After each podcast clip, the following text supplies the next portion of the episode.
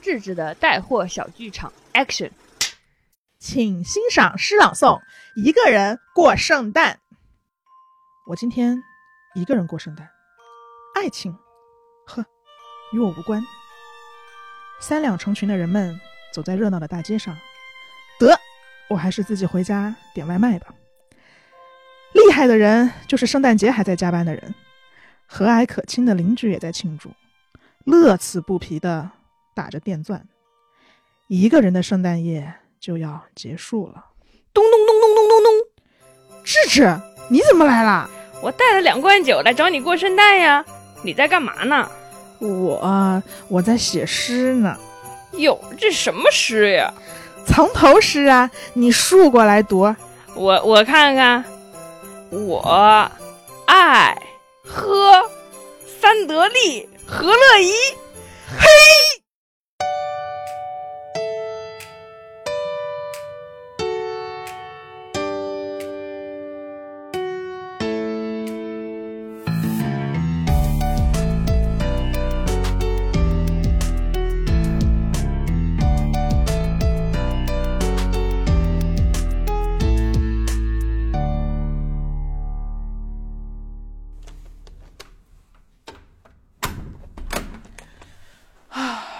现在的门关门都没有嘎吱的关门声了，太幸福了，不敢想象这样的幸福。我们给大家介绍一下我们现在的环境，现在是北京时间，呃，几点？几点？十二点多吧。起码十二点半了。现在我和智智久别重逢的第一天，久别重逢的第一天，然后就熬大夜了。熬大夜。嗯，因为今天智智早上。八点的飞机哈，然后从深圳回了北京，然后下午一点到家。结果他后来就一直在写剧本。嗯，我们本来说今天要录音嘛，结果他一直在写剧本，所以直到晚上我们才有空把这个音给录上。我们现在为什么出门呢？因为我们这一期。正如大家在小剧场所听到的，我们要喝和乐怡嘛，就是我们一直很喜欢喝的一款三得利旗下的和乐怡的预调酒，就是有冰柠茶口味和那个混合水果口味了。然后我们刚刚在家里一边商量说我们今天要聊什么，一边觉得光喝和乐怡有一点儿不够，因为有的，因为有的时候你你喝酒最重要的就是边喝酒边吃好吃的，边跟人聊天，这三种东西缺一不可。对，然后我们现在就有朋友。有酒还缺什么呢？我们就找个小便利店买点下酒菜，对对对对，什么鸭肠、鸭肝，呃，什么鸭脖之类的。对，然后也是出来走一走吧，因为其实我现在也在远程工作，然后智智今天他回了家之后也一直待在家写剧本，所以我们等于都在家闷了一天。啊，所以虽然现在挺晚的了，但是我们还是决定出门买下酒菜，不知道有没有什么鸭脖之类的。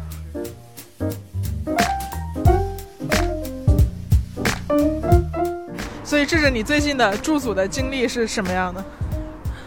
最最近驻组的经历就是，有达到我们在这上一期的时候我们提出的诸多愿景。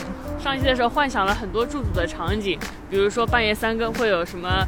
漂亮的小帅哥敲你的门，邀请你一起撸串，然后编剧老师，编剧老师，能能不能给我加点戏啊？我跟你睡。嗯，没有之类类似这种场景完全没有出现，然后完全没有吗？一次也没有吗？一次也没有，甚至没有去过片场，我们就一直待在那个酒店里改剧本，是不是很闷？是的，然后那些跟负责跟导演对接的工作都是由责编来做，我就在那里修改。基本上我我回到北京的状态大概属于落荒而逃，可以可以这么形容。这是一个我们彼此都非常理解彼此的工作为什么这么运转，却仍然感到无奈和痛苦的一项合作。对，因为其实很多时候就是创作这个事情，大多数时候你并不是每一分每一秒都在创作内容，你很多时候其实是彼此说服找到交集。对对对对对，这个过程其实是很痛苦的，就是你可能每每一方的对于内容的想法和理念和概念和自己设想中的那个东西不一样，然后你这个时候其实每一方你都得满足，然后你就只能在甲方、乙方、丙方中间找到那个可能只有一丢丢的那个交集，然后我们再沿着这个交集去推进那个内容，这个彼此说服的时间其实比较消耗。是的，是的，是的。不得不说到，在这段痛苦的时间里，给我强大心灵慰藉的一个群。这里要实名感谢这个群名，谢谢你，咱九零后老虎孔雀孔雀考拉考拉考拉，大家莫名其妙 不知道你在说什么。嗯嗯，其实我们上一期有我有提过，就是其实是大家都是我的朋友了，就是因为之前我家里出事儿的时候，大家都来长沙陪伴我嘛。在长沙的时候，因为智智要负责。替我就是招待这些从外地来的这些朋友，所以他们之间拉了一个群。一开始的时候可能只是通知一下，说哦，我们今天在哪儿见面，然后。我们今天在哪吃饭？但后来，当我得知了他，后来有一次我们分享一个心理小测试，叫测测你是什么动物。然后呢，我们就分别测出来。我说我是孔雀，你呢？你是考拉。然后小张说你们在说什么呀？然后我们那个群就暴露了，就暴露。小张说怎么会有一个我没有见过的群？你们必须把我拉进来。就就是这个群里面所有人都是我最好的朋友，然而 我却不在这个群里，这个事情太极其荒谬，我不能接受。危险！我在让你们把我拉进去的时候，我其实自己坦白说，我也并没有想到，就是他会活跃度这么高，而且一直活跃了。下来，对，就是我可以翻看日历，能明显的看出，除了八月有几天，好像由于我们各自的客气，没有怎么聊天之外，接下来九月、十月、十一月、十二月是全天无休的都在聊天，省得我们我们的领导都在听，领导你稍微克制一下。领导你要知道，有些时候水群是为了更好的工作，因为有些时候你是需要一些精神支撑的。水群都是为了让我们的灵感更加迸发出来，不是为了群聊本身。没错，是这样，对吧？而且你知道，就是群里还有一个另一个编剧。嘛，叫麦麦，做编剧都有一些很奇葩的习惯嘛。然后他就有一个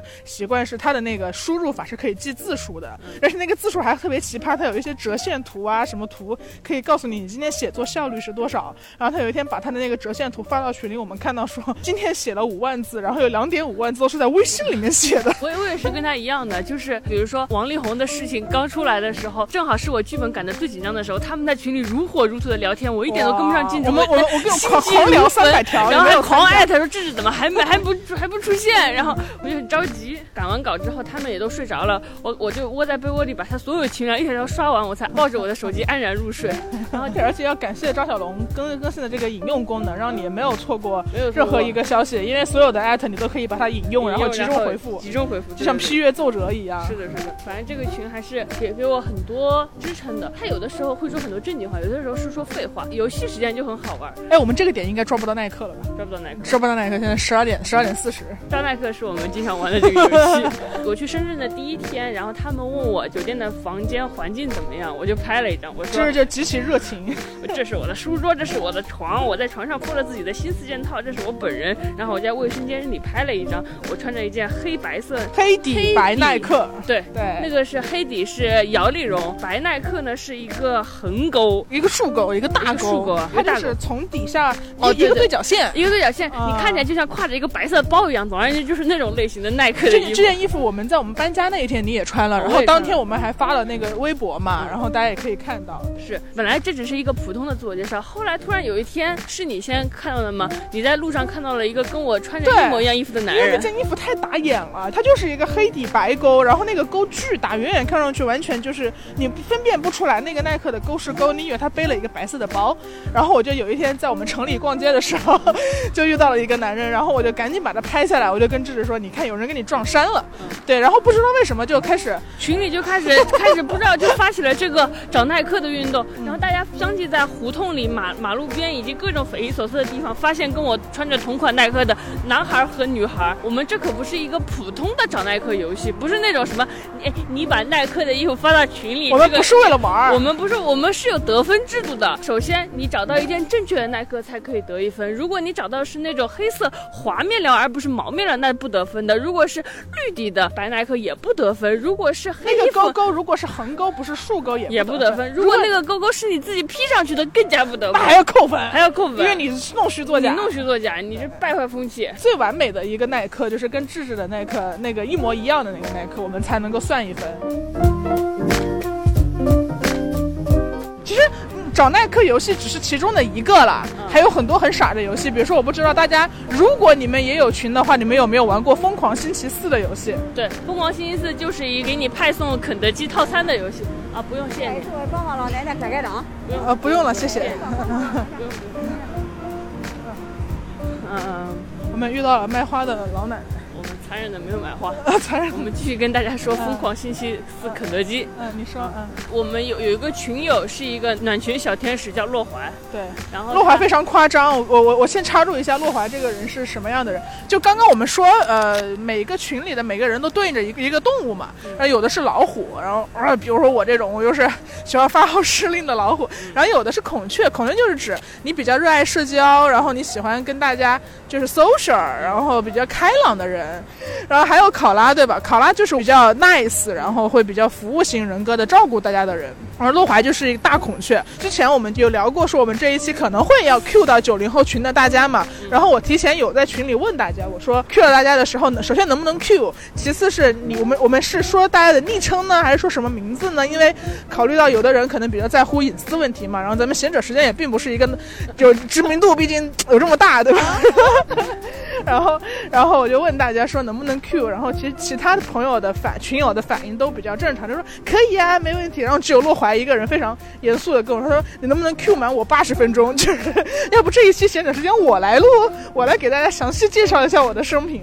感觉他就是一个呃大孔雀，一点五很抓马，岁就移民到杭州的人，对 他非常非常搞笑。他经常会在群里分享丁香，是暖群宝他宝暖群宝，他每天都会发起至少一个拙劣的运营话题，比如说大家今天做了什么，还有什么迅速拍下你眼前的东西，这已经是比较好的运营高级了高级了高级了，高级了。拍下你什么窗外的云呐、他每天都会给大家发送一个丁香医生的小知识。对，我觉得他最牛逼的还不是说运营话题，而是他会挨个 Q，对就是他会艾特你，他不管你在工作不管你还是在开会，他就艾特到你回应他为止，就是你必须今天对王力宏的事情发表一个看法。然后对，就是在洛怀的暖群之下，群里变得很活跃嘛。然后在所有的暖群的策略中，洛怀最爱的一个暖群的策略，就是我们的疯狂星期四。嗯，他每到疯肯德基对肯德基，他每到星期四的时候，他就发肯德基疯狂星期四的套餐给大家，然后一共有限定的份数，然后说先到先得，我们几个就挨个排队领它，然后其实那个套餐我补充解释一下，其实就是 emoji 了，嗯就动画微信的动画表情，表情。有一个汉堡，有一个可乐，一个牛奶，然后一个薯薯条。条，他就把那些 emoji 拼成了一份儿一份儿的套餐，然后可能用破折号来隔开。中秋节的时候呢，他可能会给大家划呃放很多很多月饼，然后说家人们，我给大家准备了很多五仁月饼，然后冬瓜月饼，大家来自取。对对对对，这个煞有介事的给大家分配伙食，然后我们也煞有介事的领取。比如说袁哥就会说，那我先领领走一份喽。然后我我说我也饿了，我就说我开吃了，然后我就把发了汉堡、牛奶、薯片的表情。然后有的时候我们还会交换食物，我说我说袁哥，我不想吃我的可乐，能不能跟你换一份薯条？就把我的 emoji 表情跟他交换，这样的话我的 emoji 就有两份薯条。对，然后他们就很开心的进行一些很幼稚，然后又就这个游戏我们也能玩两个小时。我反正觉得一个群让你快乐的地方就在于你可以在里面尽情的说废话，并且这里所有人都能接住你的废话，大家都很乐于的来跟你互动，玩这些很幼稚的游戏。对，成为一个小孩儿。不过这里也有很多让我会觉得我更有力量成为一个大人的时刻。就我还有这种时刻，当然啊，就是除了那些小孩儿的部分，呃，这里是有这种力量的。我跟小张也说过，就是是因为聊一些走心的内容的时候嘛。嗯，我们有的时候经常会从一个玩笑聊到一个走心的内容，并且发现原来大家都有类似的共鸣。然后还有让我印象深刻的就是洛怀的父亲那件事。洛怀成功出现了洛怀成功二十分钟。20分钟一言以蔽之，洛怀的爸爸是一个希望他成为董董明珠那样的人的爸爸，他从小对他有很高的期待和要求。像我在上一期里面已经跟大家介绍过我的学姐洛怀是一个怎样的人了嘛？就他就是一个 已经有了稳定的情感关系的支撑，然后呃经济条件和个人能力各方面都是非常好的一个这样的人。但是他的父亲总是在对他的事业上提出更高更高的要求吧，希望你能再多赚钱，或者是你能更有更有自我的价值，对，你能成成为一个真正的一个作家，或者是你能成为董明珠，你能带更多的团队。所以陆怀有时候会因为这件事情有一些压力。嗯，因为他有的时候也会想停下来，人总有想停下来想清楚自己想要做什么，或者待在那个迷茫里什么都不想的状态。然后这样的话，可能就会跟父亲产生争执，然后他会到群里诉诉说这个苦恼。然后当时很让我感动的一点就是，大家纷纷就把自己跟父亲相处的经历都分享给他，告诉他我我们也有这样的烦恼，以及我们面对这种烦恼是怎么处理的。这个也有抚慰到洛怀，并且让他，因为他愿意在群里说这件事情，其实。代表着他对于这一部分人，不管是在理解力上，还是在呃真诚的爱这件事情上，都是有一定的安全感的。他才会愿意把自己和父母之间可能最隐私，或者是他心里最痛楚的地方，嗯，然后来跟大家分享。结果他发现这个安全感在这里得到了一种确认。我觉得每个人都非常认真的对待他的问题，没有用什么抖音就接过去。或者说，就像我们什么想开一点啊，想开一点，没有这种，我觉得大家都非常的真诚，然后他被真诚的接住了，在这种过程中，我也会感觉到被抚慰到。你被抚慰，你是觉得就是你看到大家。群策群力的分享自己的故事，然后这一点吗？还是什么？是的，就是我们是没有亲缘关系的人，甚至我们也并不知道对方过去同有什么样的情史，有什么样的过去，高考多少分。但在就是我们在这个群里，我不需要知道彼此的背景信息是什么，然后我们都非常的真诚的安慰一个人，把自己的过去分享给他，我觉得还挺打动人的。我们现在到了一个七幺幺是二十四小时开门哎，好像好像只有红烧带鱼。你想吃什么？这个是什么？这鱿鱼啊，鱿鱼。他们说这种淡水鱿鱼不好。是吗？嗯。那这个虾、海带、素菜这个好像不胖了一点。唉，我也不知道想吃啥了。这个鸡腿怎么这么大呀？火鸡腿。是吗？鸭肠可以的。你之前是不是熬夜的时候就好像买鸭肠？鸭肠。对。隐隐约约有这个印象。隐隐约约有了。还有啥呢？啊，就这两个比较好吃。寿司你要吗？寿司也没有什么。喝的你要吗？怎么在深圳养成了这么健康的饮食习惯？我这个关东煮都结块了。那就买这两个吧。你好，买单。Hello，买单。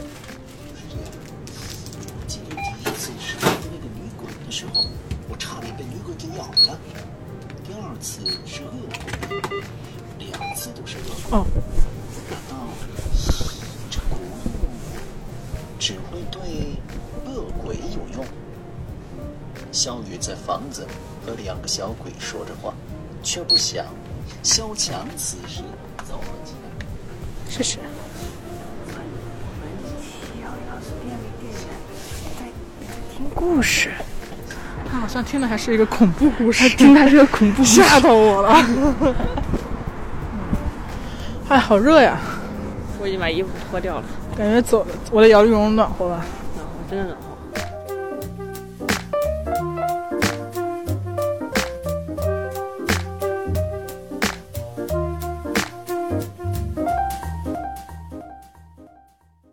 Hello，大家好呀！好呀，我们我们回到我们豪宅的小房间了。来，我们来碰一个杯，碰一个杯。姜，我真的很爱喝这个冰柠茶的味道，我觉得它比较清爽，因为最近北京就是很干燥嘛，然后有暖气什么的，虽然确实会让冬天变得更温暖，但是也让人很暴躁，所以每次喝冰柠茶口味都会让我稍微舒适一点。但我记得这个很辣哦，我知道我喜欢吃辣的，我记得这个鸭肠特别辣。你好像从二零一八年就开始喜欢吃这个鸭肠了，经常第二天去你房间找你的时候，看到满地都是鸭肠的盒子，也很下酒，但是有那种剧本的味道。怎么有剧本的味道？太难过了，因为那个时候二零就是你说的二零一八年，我赶稿的时候就会在旁边吃这个鸭肠，老师现在吃这个就带着那个气味是记忆棚。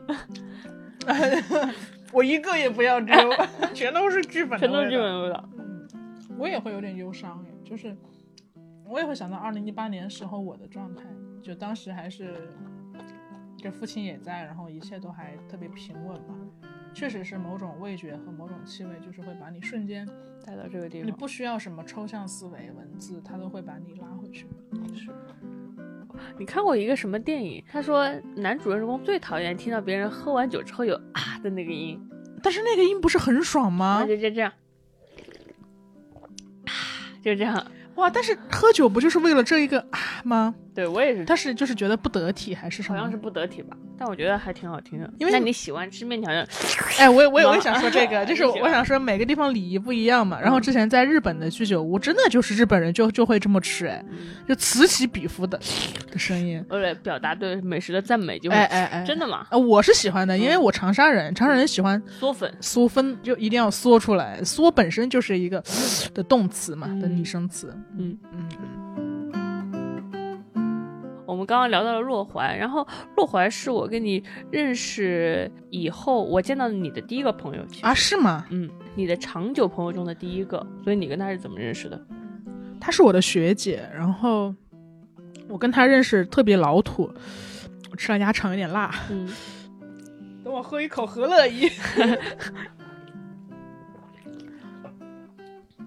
就是她是我的学姐嘛，然后认识他的方式其实还挺老土的，因为他是文学社社长。但我说真的啊，就我不是一个对于社团非常感兴趣的人，我当时去文学社纯粹是因为他，就是因为他，嗯，为什么？因为我。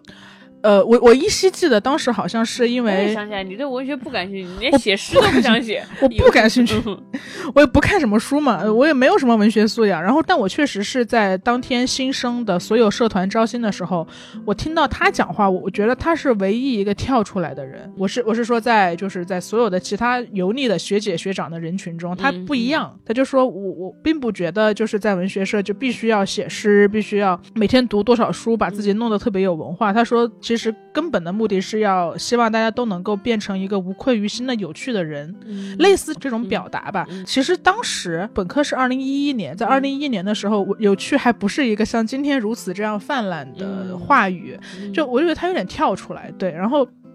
而且我印象很深刻，他当时在呃所有的介绍的时候，他就当时他他他有和一些其他的北大的学长做一个东西，那个东西叫做小宇宙百科，嗯跟小宇宙重名了啊，嗯不是这个播客嗯 APP，、对他他那个东西是当时我们在用飞信，你知道吗？就是我也用过，好像飞信短暂的辉煌过一段时间，然后对对对对。对，然后他们每天会有一个编辑来推送一条他们认为你应该知道的冷知识，嗯，你可以想象吗？就当时其实社交网络一点都不活跃，嗯对，然后他就做了一个。哇哇，我觉得完全是今天发 push 的概念，嗯，然后我当时就觉得这种信息的组织形式和下放形式特别新颖，嗯所以就记住了他。然后，呃，他当时特别装，你知道吗？就是就是他他他讲完了，他就要走了嘛，然后我就拦住了他，我就说，哎，学姐，你们有没有报名函？嗯对，然后我就想填那个报名的表格，因为其他社都有嘛。嗯，然后当时特别帅的跟我说，他说真正优秀的社团不需要报名表格。就是文学社没钱买表格是吧？对对对，其实后来就是才知道，其实他们根本就是因为他自己没准备，就是嗯他刚刚接受这个社团，可能有点手忙脚乱。从小就开始，从小就装就装，你知道吗？然后我当时就觉得这个女人好不一样，我被他撞到了。然后反正就认识他了，就加了 QQ 嘛。不知道是所有有一点喜欢写东西的人都有这个经历吗？其实我当时我并不是，你看我现在可能是一个对于自己的核心能力和工作能力相对有自信的一个人，但我以前不是的。我我我以前对于我不知道自己会写东西，或者说你 可能有一点点小擅长，你什么时候知道自己会写东西的？就洛怀跟我说的。嗯真的就是他你跟我说的意思是，初高中的时候，你都没发现自己有写作方面的才华吗？我当时只觉得自己喜欢喜欢写东西，或者是、嗯我当时甚至觉得自己是郭敬明看多了，所以矫情。嗯因为我的高中并不是一个特别优秀的高中，它可能只是一个二流高中。然后我身边的人，他们也没有那么大的、没有那么宽广的视野，觉得来认可你这个东西。然后大家可能多多少少都会在 QQ 空间来进行日志的写作，对吧？嗯然后大家来互相留言，然后改改个人签名。就我一点也不跳脱，我完全不觉得自己写的东西跟别人有什么不一样。我觉得我那你有收到过不一样的反馈吗？你就是你现在往嗯前回溯，觉得其实我是不一样的。那些不一样也都很很庸常。就怎么说？就我觉得很多人都有被就上台念作文，嗯或者说我小时候，我喜欢在更小的时候，比如说嗯小学或者幼儿园的时候，嗯我当时的音乐老师经常不想上音乐课，他嗯是一个，呃，这个以后再讲，他是一个很很很很很很懈怠的一个音乐老师，嗯所以每次上音乐课，他就会让我上台给大家讲故事，然后然后你就临时编故事吗？对，我会临时编故事，这么厉害，你天生编剧啊？没有没有没有，就是。因为我我幼儿园的时候，我妈很爱给我念故事，嗯。对，而且她念的故事都是大家也知道我金瓶梅《金瓶梅》嘛，七岁读《简爱》什么的。嗯。然后我我小时候也很爱看迪士尼嘛，所以嗯。我好像对故事会有一点点，就是你会有一点点敏感，嗯，嗯所以那些基本的故事的情节模式可能都在我心里了。比如说，我一定知道王子和公主就是会经历重重困难，然后有一个 happy ending，嗯所以这些模式深深深的扎根在我心里。我我讲故事起来就是可以随口编的，嗯所以后来就变成了一上音乐课我就要讲故事。嗯但说实话，我依然没有觉得这有什么不一样，因为嗯也不止我一个人讲，可能大家都讲，着，说我讲的次数稍微多一些。嗯嗯，那念作文也不是念我一个人的作文，所以嗯我直到上大学，我都不觉得。我都不觉得我我我我我似乎可能有才华，我没有肯定过自己的，嗯我只是觉得我有我是一个有点矫情的非主流，很难想象，我我确实没有见过那个时期的你。嗯，就是我我觉得我只是有点矫情的非主流。我印象很深刻，当时跟洛怀加了 QQ 之后，我们他可能来我的空间看了看，嗯，然后我也去他的空间看了看，踩了踩，踩了踩留下一串小脚印。对对对对对，我就记得他他当时还写古文，嗯用古文写日志，哇，好牛逼，根本就看不懂，但是就觉得很厉害。他当时就莫名其妙特别鼓励我，他就说我印象很深刻，是我当时大概。大一的一个晚上，当时刚入学才一个月吧，刚进入大学，然后我就在我的破电脑登录 QQ，然后我就收到了他发来的一个一条消息，嗯。然后他就说我看了你的日志，嗯。你有没有想过，你真的要好好的去面对写作这件事情？嗯。这是第一次有人在我面前提到写作这两个字。嗯。以前大家就会说你发日志，或者是你写点东西，或者是你写作文，嗯。但是没有人把这个东西上升到一个写作。嗯，这基本上就相相当于现在我们听到创作这个词，对对对对对，很严严肃的，像听到作品一样。对对对对对，嗯它是一个很高不可攀的词，嗯，而且是一个文学社社长来提这出来的。个时候突然文学社社长又变得有分量了起来。突然就有分量了。嗯我就说我没有想过，然后他就说，可是我真的很看好你，我觉得你就是可以写出很爽的东西的那种人。嗯呃，我印象很深刻的，当时就用了“爽”这个字。当然，“爽”这个字你有非常多的理解，但是我当时的理解就是可能是酣畅淋漓，可能是就类似于我手写我心，然后来表达自我。而且面前的这个学姐，她是充分相信我有一个自我可可供我去表达的。嗯然后我当时就被这句话震慑到了，你知道吗？一个这样的人竟然对我如此的肯定，当时看起来也没有什么有利可图的样子，因为他也没有在这句话后面跟一个说，那你来给我们写一个什么文学社的导语吧，他也没有这种任务。嗯所以我当时就觉得，我第一次被人看到这一部分的能力吧。其实我到今天也不是很确信，我真的有这个才华吗？或者是我真的嗨，就是我真的跟别人不一样嘛。但你初次被看见的那个瞬间，就是很会让你震撼。嗯，会让你记得，甚至一辈子都会记得这件事。对对对，我觉得就是大家就是会记得那些戳到你心里的夸奖和对可和认可，然后顺着这条路走下去。所以当时我就还是挺感动的，因为他也是本地人嘛。然后我我当时周末的时候，我就会去他家找他玩儿，嗯，然后他就会带我去逛大商场，然后请我吃饭，然后然后去他家里住，嗯，然后跟我分享他的童年，然后少女时期什么的。我能感觉到他对我跟对其他的学妹不一样吧。然后那个东西虽然它只是一个很简单的肯定，但它就会让我有一个初步的自信。就是我一定有什么过人之处。对，就这个就是我跟他认识的过程吧。嗯你一直对我说，他曾经对你的影响很大，嗯，是一个第一次给予你认可的人，而且是嗯认可很对地方的人。嗯，对。你有这样的朋友吗？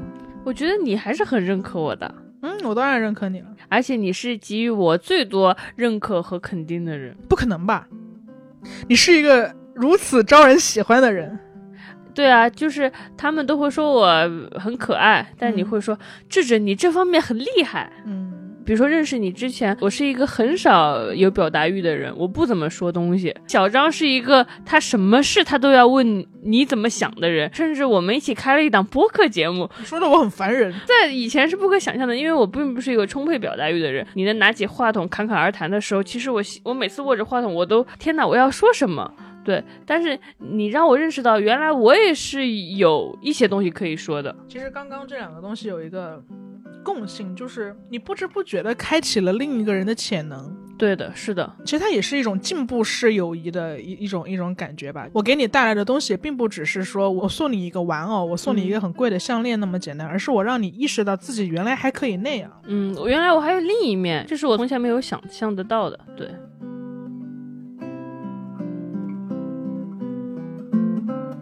就是我有时候跟你或者洛怀或者是我其他朋友在相处的时候，我会有一种错愕感。嗯，因为坦白讲，我我觉得我的起点就是真的是跟你们不一样的。你们不管是成绩还是家境的起点，其实都是比我要好的。然后，因为就之前有一次，我记得你知道我跟谭师傅他们一起聊天嘛，嗯，然后就大家就聊到高考的分数嘛，嗯，然后就我就惊讶的知道，原来你们高考都有六百多分，然后我们三百多分，我们江苏不一样。你们三呃对，就是就是大家都是、都是过重本线的那个人。我对我发现你也你每次听到这个都会大呼小叫，然后然后从从平就是那种平时对我们呼来喝去，在那一刻那一秒钟，他就会大概的舔狗，就对就会变成舔狗，很难得，就很厉害。因为我并不是一个一直被看好的人，就大家别看我现在嚣张跋扈，嚣张跋扈，炫彩嚣张。对，但我之前就是一个黑白小张。嗯，你知你知道我高考发挥的也很好，但其实我在达成了这一个成就之后，我家里人对我的反应就是你你这么会读书，就是大家的反应都是诧异，大家不觉得这个事儿是很理所应当的事情。嗯，因为我之前就是我我的心思就没有花在学习上嘛，然后可能我也确实不擅长数学，然后后来我认识了大家，我就会觉得说我何德何能能够跟大家，你就会觉得说数学好有什么用啊？现在还还不是舔狗。说来说去就是得意这句话，还不是我的舔狗。我我还是会经常震惊于我朋友的优秀吧。嗯，我觉得是你只需要震惊你自己的优秀就好了。什么呀？只是只是因为并不是每个人都适应那种应试教育制度，尤其是像你这样一个人，我会觉得你，就是跟你接触就很能明显的感觉到，你能特别清晰的发现。理想世界和社会世世界的不匹配，就是你能特别敏锐的感受到不公平。这也太痛苦了，这听着就是一个痛苦人格。所以我就会觉得，那你在那种严格的应试教育体系下，你得每天体体会到多少不公平？就是在我眼里，也许像流水一样的，呃，家长权威、老师权威，以及在我眼里如此自然的不公平的东西，在你在你那里，也许是重如千钧的东西。我觉得你是在背负着那些来去上学的，你也许并不适应那里，并且你在那里。你在那个体系里会很不快乐，所以这消这损耗了你，消耗你。然后你现在跳出来了，你可以自由选择自己，呃，就是有尽量多自由选择你人生的时候，你马上就绽放了你的光彩。我好感动，我要哭了。嗯，对，就又一个被看到的瞬间吧。我觉得可能是因为没有人从这个角度理解过我，就是之前可能长辈们会觉得说。女孩子啊，是吧？就是可能到了之后成绩就不好了，或者是我只是因为运气好，所以高考才超常发挥，或者是我只是因为我学电影嘛，是艺考生嘛，然后就觉得你只是，嗯，你擅你做了你擅长的专业，所以你才超常发挥。他们会找一些运气上层面的理由，嗯，去理解我的超常发挥，但没有人从这个角度理解过我。我觉得朋友。真正看到你或者对你很温柔的那一瞬间，是真的可以记一辈子的。所以就也想跟大家分享一下我们在友谊中的一些感人的时刻吧，就至少是现在印象还深刻的一些一些瞬间。你有什么？温柔的瞬间吗？就我觉得那些温柔都是如水般浸润在生活里的。你站在那里让我吃蔬菜，我就觉得很温柔。但是如果非要说事件的话，如果我我写的某个句子，我对那种抄袭也不是特别特别敏感。但是如果有人用了我的句子，然后小张发现了，他也会比我还生气的说：“为什么你要用智智的句子？就是你也会捍卫我这一点。”然后我记得好有至少有两次，你会跟别人说这是智智的句子。还有好几次类似的事，在我遭受。不公平的待遇，但是我自己不是特别意识到，或者说我觉得算了吧，不要过去，呃，算了吧，要不过去吧的时候，你说不能过去，不管我们有没有百分之百占理，你都百分之百占我。高中的我很没有素质，没有没有底线，没有边界的道德就是那种很高中女生，因为我从来没有体验过这样的感情友情，让我有一种就是我跟我高中班级那个坐在最后一排扛的扛把子的女生成为了好朋友的感觉。他像一个母狮子一样保护着我。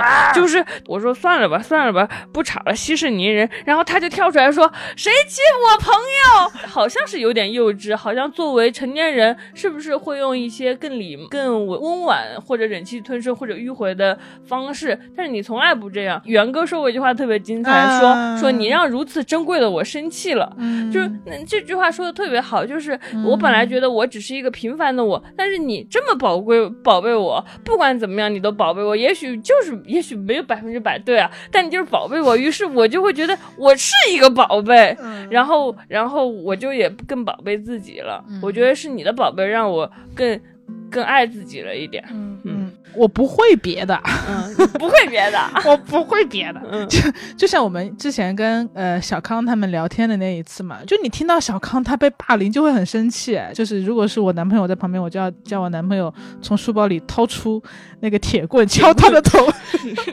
然后每个月去少年所探监。我觉得我对你印象很深刻的温柔瞬间，是你愿意跟我 A 房租。什么？你想你什么意思？你你就是这个，就是这个。你说绝对绝对感人的，比能超过我的就是这个。还有什么比你这个钱只看钱的女的？不是，我跟大家，你先别哭，我跟大家解释一下为什么是是是这个，因为其实从去年年初开始，芝芝就已经有很多很多时间都不在家了，嗯，然后他已经住在他们工作室，不知道之前有没有给大家介绍过了。就是他们的工作室是一个很大的别墅，然后既能住，然后也能写作，然后其他几个编剧的同事都是在那儿住和写作是一块儿的，所以智智在忙得昏天黑地的时候，他其实在一年中三百六十五天有三百五十天，哪有这么夸张？三百三十天，三百三十天都是跟他们一起住在大别墅里的。但是明年就不一样了。哎，明年就不一，嗯，对，反正去年去年一年多的时间都是这样吧，将近两年的时间都是这个状态。然后其实我自己是真的很挣扎这件事情，我觉得我们两个也也是有因为这件事情而去我们吵论，挺多次的。也没有吵吧，但就是比比较争论和在意，因为在我心里，我我不希望一个人就怎么说呢？就钱毕竟是钱，虽然我们是最好的朋友，但我不希望你因为我正在遭遇一些难的事情，而说起来我就气了，你继续说。而为了维持一关系而付出自己不需要付出的钱。就现实情况来讲，你确实是你如果不跟我合租，然后你你至少我不跟你合租，我怎么办呢？你一年就可以我我怎么办呢？省好几万块钱，然后我省好几万块钱干嘛呢你？住在大别墅，我省好几万块钱，然后孤抱着起抱着几万块钱孤独，对吗？什么孤独？你还是有同事和伙伴，你可以住在大别墅，住得下的呀。那那我们怎么办呢？我们就是，我们然后就变成了一陌生朋友。你可以，你可以来我租的小单间录播客，你租小单间，我住小单间。你一个人能住小单间吗？你看，你看，你看，就是这个问题吧。就智智根本就不是因为听众朋友，你们能在这 get 到我的点吗？就智智他不是因为他的我是因为物理和生存需求，所以才在北京出这个几万块的房租。他是因害怕我孤独，他刚刚暴露了。我不是害怕你孤独，我是害怕我孤独。我是我是由我的孤独推己及人，你会孤独，但最重要的还是我的孤独。但是你根本三百六十五天，你去年一一年多，我也不是说永远不跟你住了，我是我只是觉得那你是讲什么？你你这个意思，我告诉，就是我，因为我就跟你吵过很多遍了这个事情，就是你总会觉得说，哎，治治着你，我这就是你这是付出，你这我这不想，我就我就你说啥呢？你就是 真气到我语真无伦气的，我跟你解释过多少遍了，就是你不明白，就是你在一个地方，也许工作三百天都在那里，可是你的家是在另一个地方的。我不知道大家有没有出过差，如果你出过差，你就知道你总是要回家的，但你不能因为我出差三百天，你就不让我回这个家。但那个地方已经是一个被打扮的挺好看，然后他是打扮的很好看的出差的地方，但是你一年有三百三十天都在那儿，你其实是出于就是对划算或者你就会是什么的我不知道，你你你就经常觉得，呃，我我可能不怎么在家，然后我是出于跟你的友情，然后我觉得，哎呀，这呃，首先小张小小张自己租单间又贵，然后呢，小小张。我也不知道你是你觉得什么，就是觉得就是觉得我我我我不老住这个房间，然后还出这个房租，你就觉得呃就是我亏了，你就这这么想是不是？嗯，我觉得你你怎么能这么想的？我如果我做一件事，一定是觉得我我赚了我才做的。就是我不知道有没有在迁就嘛，因为我我不希望被别人迁就和照顾嘛。对啊，你那那你你的意思就是说，你觉得你承受不了我我我的好是吗？嗯，为什么呢？你你为这么对我这么没有信任感吗？为什么你觉得这点承这点好你都承受不了？两年的房租加起来十万两块钱，加起来只有十万块钱一，个人就要花十万块钱。我一个人就要花十，但是这样的话，我们就会是，我们就会一直合租下去，是一直很好的朋友。我只要一工作，放学回来就能跟你住了。如果我不跟你住，这两年产产会产生多少变数？你也许会跟另一个人合租，跟那个人成为好朋友，然后我就再也挤不进来了。你就跟那个人长长久久了，我怎么办？我只是写了一个两年的剧本，我会回来的。你在你在为占有欲买单。真的，呃，因为我我我还是很能深切的体会到那种，嗯，就是如果这个北京没有小张的话，我就不觉得他我为什么要留在北京？哎，我我觉得这个东西我我也是非常有共鸣了，嗯就是你呃在这里给大家介绍一种情绪处理的方法嘛，就叫做我叫做箭头法，好像是叫，就是当你被你为一件事情信不信我刚刚说那句话？我先给大家介绍完这个方法，嗯。就是当你为一件事情非常困扰、非常纠结的时候，你可以把这个困扰写下来。嗯。就是你写下来，比如说我感到焦虑，假设啊，我感到焦虑是因为我三十岁之前不能挣到两百万，嗯。假设这是一个特别具象的焦虑，然后我就划一个箭头，然后那个箭头的意思代表着那又怎样，嗯，就是结果会怎样，嗯，然后我就往下推，嗯。就是我会往下推，就比如说那个逻辑就是三十岁之前不能挣到两百万啊，箭头那又怎么样？嗯那我可能就必须在老家和北京中做选择，然后再画一个箭头说、嗯那又怎么样？嗯然后我就说我可能要回老家，然后嗯那又怎么样？嗯回老家之后我就会不快乐，那又怎么样？嗯，我不快乐是因为我在老家没有朋友。嗯其实这个是我当天推导出来的一个一个东西，就是你不停的追问你的情绪，然后问出来说那又怎么样？那个其实最核心的那个东西就是你最畏惧的那个点。我就会发现，其实我的需求根本不是三十岁挣到两百万，嗯我的需求是我害怕我我我没有朋友。当然，人每个阶段，别人的朋友可能都是随着这个年龄和环境和地域去在找的，嗯但是我很害怕，我回老家之后，我就没有像智智这么好的朋友了。那你为什么就愿意为了区区十万房子把我拒之门外？你怎么又绕回来了？我在这抒情，你在抒情？就是就像其实一个月之前我们面临着搬家嘛，嗯就你其实也并不知道你这一个剧本要写到什么时候，你可能又是一年或者又是半年。对啊，首先就是咱房子有人，咱我的房间有人住了，那那没亏，对不对？就是而且他们能陪伴你，本来就是如果我不在家的话，你就一个人很很很很孤独。但是你知道你你的这个思维就是，你觉得你不在家，你觉得你没有住这个房间，但这个房间因为我的母亲在住，所以你觉得不亏，那是因为你把我们当自己人。对啊，我们就是自己人。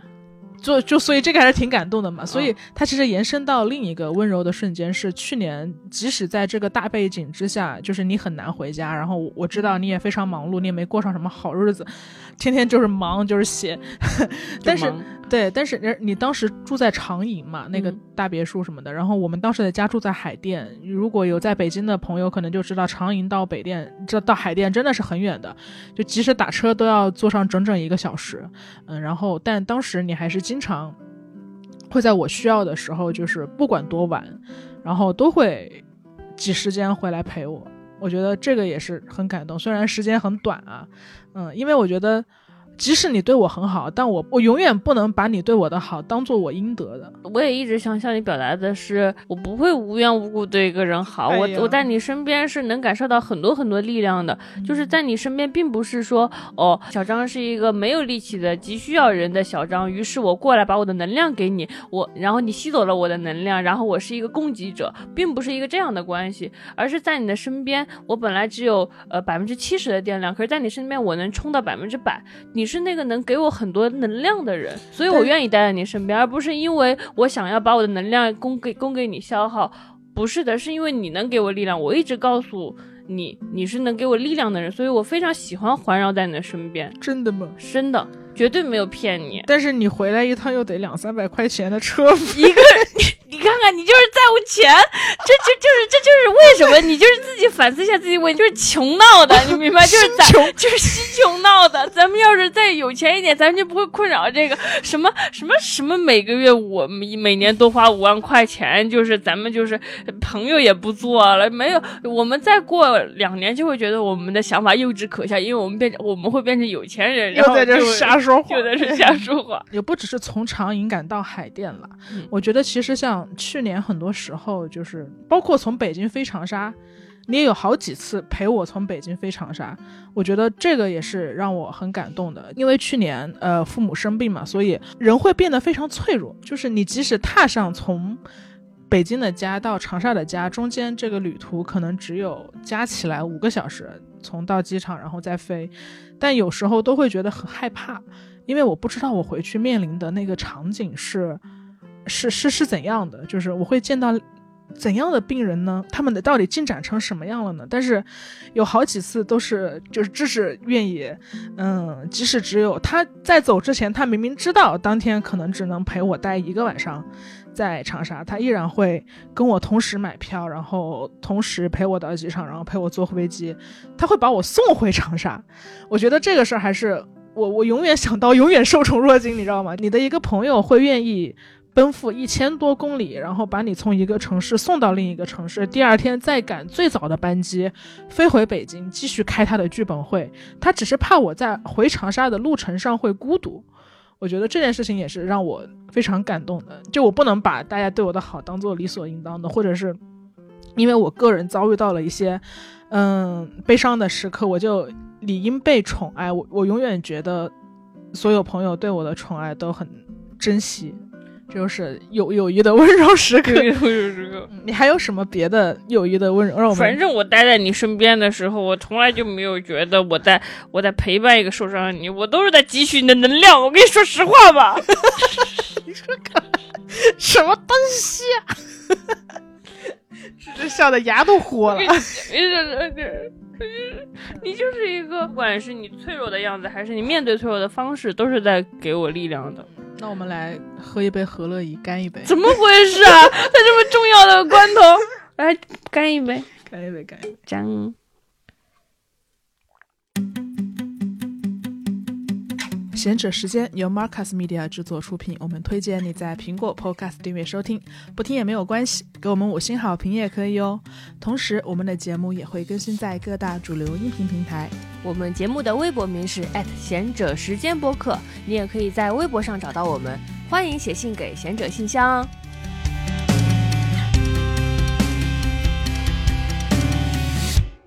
我刚突然想到，所以我的历任男朋友都非常吃你的醋，这是应该的吧？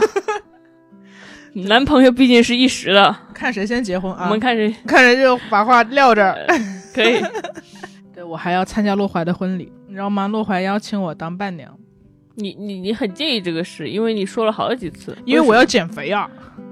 没有啊，伴娘胖胖的才能衬托他已经新娘啊。敲打过我好几回，敲打过你好几回，他不想要一个胖天鹅是吗他不？想要一个胖天鹅，我会觉得我心态有点复杂。嗯就在他刚刚跟我说他已经领证了，然后嗯他拍结婚照的时候，我虽然看似在群里祝福他，但是我的心情是非常纠结的。嗯那个纠结的感觉就像是，也不是说占有欲，嗯而是就是这个人有了更加亲密的支撑。我我不是吃醋，嗯我是担心，我是担心我的好朋友被被男人欺负。哦，就我听到他结婚的第一反应就是，我就很想跟那个男的说，我说你可不能让我的好朋友天天洗碗。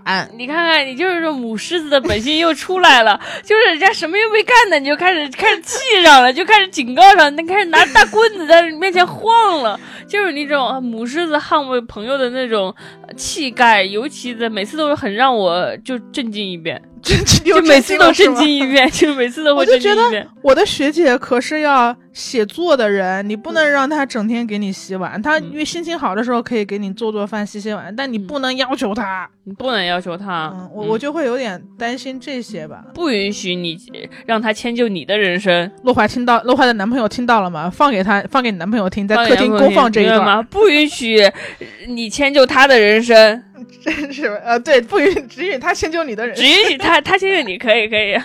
我还是很好奇你男朋友的，呃，你的历任男朋友的想法，就是他们把他们和我归归类为什么样的类型，觉得我们会有冲突呢？其实是一个很具体的事情，比如说，可能就会觉得说，嗯，那想结婚，可能我应该跟他一块儿住，嗯，但我就觉得，拜托，拜托。就是我都要结婚了，我还不得抓紧时间跟智智住吗？但是就是有一种很流行的说法是，嗯、朋友是你没找到男朋友时候的备胎。就我觉得这种说法就是很拙劣，但是就是之前也确实有碰到那个朋友，我我说哎，还是还是没找到男朋友。他说你还在跟小张住是吗？我说是的。呃他说也许你不跟小张住，你很快就能找到男朋友了。他就会觉得说我的人生已经找到了一种亲密关系，虽然这个亲密关系跟性无关啊，但是已经找到突然讲成这个 什么鬼澄？清这件事，没有人要听。没有人要听，我就会觉得我我就根本不怕小张他们结婚或者有生活伴侣，或者他们曾经一度因为养育十八岁的儿子，所以这十八年来与我关系没有那么浓度高。我觉得我和小张以后要共度一生的人，我们扮演的属性是不一样的。也许那个人跟他有更深的利益捆绑，比如说他跟小张一起躺在家里，然后小张说我要辞职了，那个人想老婆房贷还没还完，咱不能辞职。但是我作为他的朋友，我就能坚定的支持他。也许朋友就是因为我们不用对对方的人生负责，所以才能为对方做出更让对方感到快乐的人生选择。但是快乐是唯一重要的事儿吗？嗯，也我觉得也许并不是快乐这么简单。嗯，你我们总是会因为各种各样现实的引力而选择妥协，但是朋友是那个告诉你，你忘记掉现实吧，别妥协。也许这是比较天真的东西，但是人有的时候就是要克服掉。或者暂时忘掉那些现实的阻力，你才能冲破这个现实的阻力。我觉得朋友也许是那个帮你帮助你冲破的力量，因为如果所有人都在告诉你你还有房贷没有还，或者说你该生个小孩了，那么没有人在不考虑这一切的情况下支持你，你该怎么办呢？我觉得朋友也许是那样一个存在，他也许没有呃很深的金钱和经济的绑定，但也许他是那个一直支持你的人。有时候人生也很难讲啦，就是假设你刚刚说的这个情境就是属实，然后如果我真的想要辞职，因为我没有还还清楚房贷，所以身边的所有人都不让我辞职。但也许我辞职之后挣的比现在多一百倍，也有可能 是吧？嗯那我就给你分钱。好，可以可以，给我 等我把嗝打完。嗯。我们的和乐怡是一个气泡酒，就冲你这舔，就大家不就不不买两箱就说不过去，就就不去海外旗舰店买两箱就说不过去。但是友情就是那种很长的东西，友情可不是一两年的东西。PUA 我？可能你由于热恋，比如说小张，你也可能由于热恋，这一两年你满心满意都是他，你知道我仍然是你最重要的朋友，但是你就是没有那么多满心满意能分给我。但是不重要，我等啊，来日方长，热恋期总会过去，荷尔蒙总会消失，然后你又是我的了。我觉得这个就是朋友跟恋人的区别。嗯就假设在不结婚的前提下啊，嗯恋人的荷尔蒙是会消退的。我们单说荷尔蒙这件事儿，就不说什么一次次重新爱上对方这些鸡汤。嗯荷尔蒙的欲望是在呈一个下滑线的，嗯，但是朋友反而是你经历了越多事儿，他的那个曲线可能它上升的坡度非常的缓慢，它的起点比荷尔蒙低很多，嗯但它是一个稳定的、很缓慢的上涨，是一个上扬的一个曲线。嗯至少我的感觉是这样。嗯，只要你不犯原则性的错误，他他可能友友情账户里是会慢慢，你说说你的原则性的错误包括什么？就是你犯什么错误，我就不跟你做朋友了。对对对对对，其实我充分相信你的自省和自我反思会让你不犯那些错误。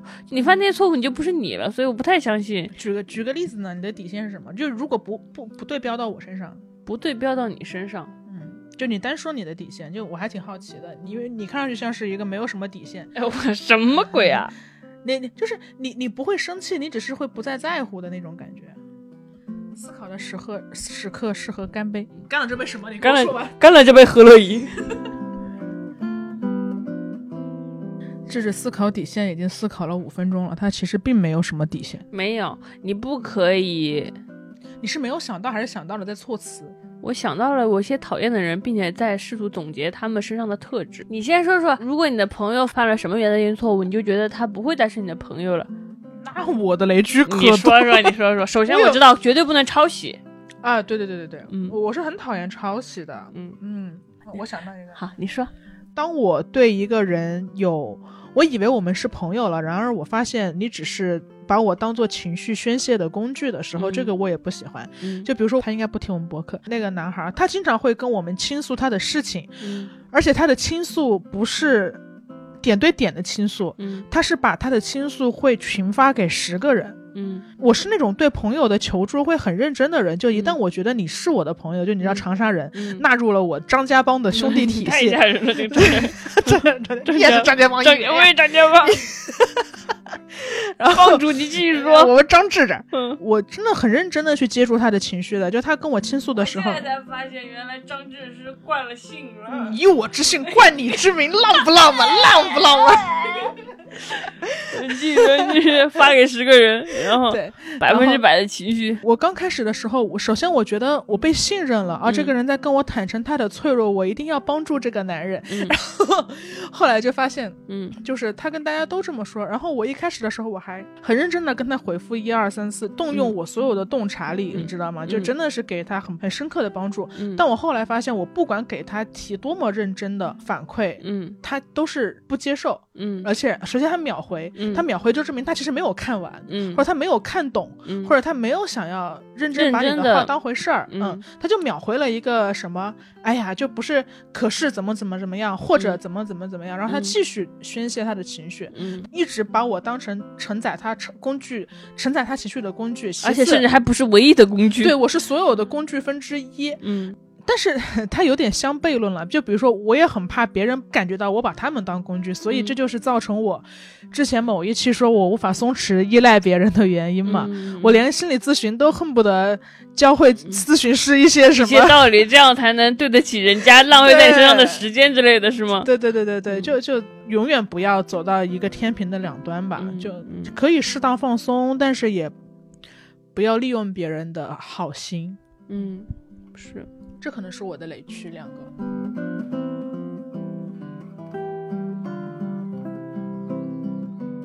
我刚刚又想起了一个快乐的时候，我想想不快乐的时候啊，你为什么想起快乐？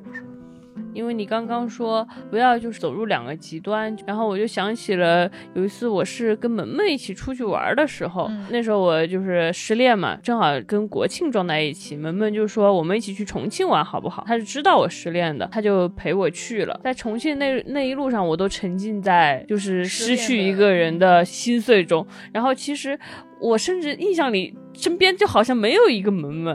啊那我就很很能理解到，一定是把它当成一个陪伴我的工具，它一定承载了我很多忽视和心碎的时刻。我好像是独自完成这个悲伤的旅程，我都不记得我做了什么，因为那时候是刚失恋，呃，不到一个月吧，反正很难过。就是回过头来再看到那些在重庆的照片，那就比如说半年之后、一年之后，我走出来了，我再看那些照片，然后我就会看到我给萌萌拍的照，我们两个一起在外面吃的饭，我是对他的感动是在我再看到那些照片的时候，他在我的身边，那个时候我是感受到非常大的温柔的，就是我很抱歉，就是很悲伤的时候，我忽视了你在我身边一直陪伴着，但是你是在的，我觉得萌萌可以理解，萌萌可以，好感人哦。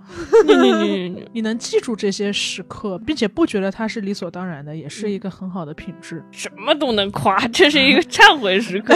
嗯 没有，因为之前总是听到一种说法嘛，嗯就是大家好像就有一首歌什么“越长大越孤单”嘛，就嗯大家会觉得说，好像我越长大越害怕，嗯或者是越越长大越越长大交到好朋友的可能性越低，嗯就总是会有一个这样的公式，会觉得它是一个成反比的。嗯但我觉得其实不是，哎，越长大交到好朋友的可能性越低，我觉得可能是因为你没有真的长大。然后其中很重要的一点，很多人只是长了年龄，没有长心智，他对于情感的理解和对于情感的维系都是非常初级的。嗯为什么你让我想到这一点？是因为我会发现。你离你的失恋也过去一二三四数年了，数年了，但你依然记得这件事情，并且你愿意承认自己当时的忽视，这个事情就是你情感肌肉的增强啊！就并不是所有人都能有这个情感的洞察力和和和愿意去给一个迟来的道歉的这样的，这是很很强的很高的情商。我们在长大的过程中会失去一些朋友，我们会和一些人走散，然后我们又重新认识一些人，我们会因为天灾人祸失去一些人。但在每一次每一次的悲伤和痛苦和不理解和争吵之后，你都有成长。你你又变成了一个有生命力的人，然后你又比之前多想通了一个事情，这样你受过的苦才没有白受。嗯就这个道理讲出来好简单，这个道理无非就是吃一吃一堑长一智的道理，但是很多人没有做到，就他一直在原地打转。我我我吃过了很多亏，也没有过好这一生嘛。你还是得想想，当时到底发生了什么，嗯，这样子你才能你为什么失去？这样你才能下一次不再失去，或者说不再以同样的理由失去。对，或者是你你仍然像一个吸毒上瘾的人一样，依然失去，但你至少知道了自己是为啥，嗯你脑回路是什么。嗯对，所以我觉得世界上不应该有白吵的架，世界上也不应该有白白失去的朋友。我们应该从每一个丧失中都得到一些成长。这个就是越长大，你才会越有，你才会对自己越了解，对人类越了解，嗯，然后去扩充你对于人类的信心，嗯增强自己的勇气。嗯。小时候我们跟别人吵架，我就说那就绝交吧。然后我们真的因为面子就绝交了，并且我们三年就再也没有联系过。长大之后，也许我们说那就绝交吧，但是我们会在第二天找到对方，我们说为什么我会对你生气了，下一次我不会再对你生气了。上一次我们可能是因为我们懒得对朋友好，所以失去了这个朋友。然后这一次我在遇到一个新的朋友向我倾诉烦恼的时候，我没有因为工作太忙，于是装作忽视掉他的情绪，而是说你为什么难过？这个我也非常共鸣，我会觉得在所有的关系里，不管是嗯。爱情还是友情，真的嗯。一点懒也不能偷，嗯，真的不能偷懒。就你偷的每一点懒，其实你以为对方能消化，你以为对。对方能自洽，你以为嗯对方听十集贤者时间就能假装你没有对他造成伤害，并不能，朋友们，嗯，我们继续侥幸，侥幸的生活，嗯。后来失去了对方。嗯嗯对吧？你刚刚说的这个，我又想到一个，比如说我跟麦麦的相识，就是我们群友之一，麦麦也是因为会让人感动的瞬间，其实他为我做到了那些他本来可以不为我做到的事。之前跟他在豆瓣上认识的嘛，我们是一个网友，然后我们并没有那么熟悉，大概也就是一两年。来熟悉一次的，就是我我们完全没有那么熟悉。如果一定要用那个百分比的衡量的话，我觉得大概我跟他的那个关系的浓度，顶多也就是百分之三。嗯嗯，并不是我现在你一直在说我的朋友都是百分之百的朋友，百分之九十九的朋友，浓度很高的朋友。嗯其实我们一开始的时候不是的，嗯我们只是百分之三，我们大概一年或者半年见一次，交换一下彼此最近在干什么。这是一个这样的朋友，他在我爸爸离开的时候，然后就我我没有预设到一个一个一个一年见一次的朋友会因为这件事儿来长沙，嗯但他来了，但他来了，就因为他也有类似的经历，所以他就拎拎着水果来跟我说，他说我觉得我必须要出现，因为这个时候你和阿姨需要的是一个可以真的共情你们的人。嗯他说，虽然我知道你有很多好朋友，你也有很多亲人，但是没有类似经历的人，可能不知道那个痛有多痛。嗯所以他说我一定要来。然后我当时听到这个，我就觉得很感动，因为他当时他父亲离开的时候，也是一个突发的状况嘛。嗯然后我一直记得他跟我说，他父亲离开之后，他把幺零零八六嗯改成了爸爸。嗯然后这个时候，爸爸就会每个月还给你发两条短信，嗯就是告诉你欠费了，或者甚至爸爸有时候会给你打来电话，嗯会说请你办一下移动业务的套餐。嗯对，就我一直记得这个细节，所以我当时就很感动，我就觉得这个人真的懂我此刻有多痛，他一定懂我此刻有多痛，所以我可以完全卸下我所有的防备。然后他当时来了之后，他拉着我妈妈的手，跟我妈聊了一个多小时。嗯。我就觉得你你来，你不仅是 show up 一下，你你嗯是真的想要表达你的关心和爱。嗯。然后从从那以后，我就会觉得，我就会觉得哇，他他原本不用这样的，嗯。他原本不用这样的，他飞来这个行为是完全无利可图，完全是非常真诚的要给关心。嗯我就会觉得像这样的瞬间，就会一下子这个浓度就会非常高。嗯，嗯就包括前两天他来家里吃饭嘛，然后嗯他吃完饭，他吃饭的时候就吃到某一道菜，说：“哎，阿姨这道菜做的很好吃。”嗯然后我就说，嗯，是的，就这道菜有点有点难切蒜，因为那道嗯菜要淋明油嘛，就是嗯需要把蒜单独炸一下。嗯结果我今天就收到了他给我寄的两个包裹，嗯一个是自动包切绞蒜机，嗯就像绞肉一样可以把蒜绞开，然后还有一个是自动切丝机。太厉害了吧！对对对对对对心细如发，心细如发，然后我一下就猜到是他送的了。我就说哇，就觉得很感动，就像这些小的细节你全都记得，而且你原本不用做的事你都为我做了。你干嘛？我气坏了你。气啥哎呀，呀？头都起来，我怎么就没有想到买电动搅蒜器呢？哎呀，我明明想着给家里买的，我就忘了这事儿了。哎呀，气死我！我现在满腔的气。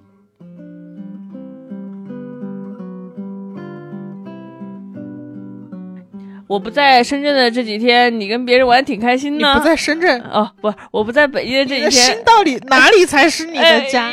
何处是智智的家？我不在，我不在北京这段时间，我发现你跟别人玩的都特别开心，就是你跟很多很多人都发生了关系，不行吗？这是为什么呢？从上一次你突然跑去 VC 家的时候，我就觉得事情有哪里不对，我就觉得怎么会这样？因为我喜欢的小张是一个，不是说你这样我就不喜欢你了，是我习惯的一个小张是一个，他只是一个有挚友的人，他跟他喜欢的人接触，他待在他的安全区，像一只懒懒的小熊一样。因为我已经习惯你有那些就是百分之百浓度的朋友，但是你突然有了一堆。百分之三浓度的朋友，你们平时并没有产生很多的交集，也没有很多的对话，但是你突然跟他们建立了关系，去攀岩了，去他们家一起看一年一度喜剧大赛了，去交换礼物了，所以我就会觉得为什么会这样？你怎么变成了另外一个人？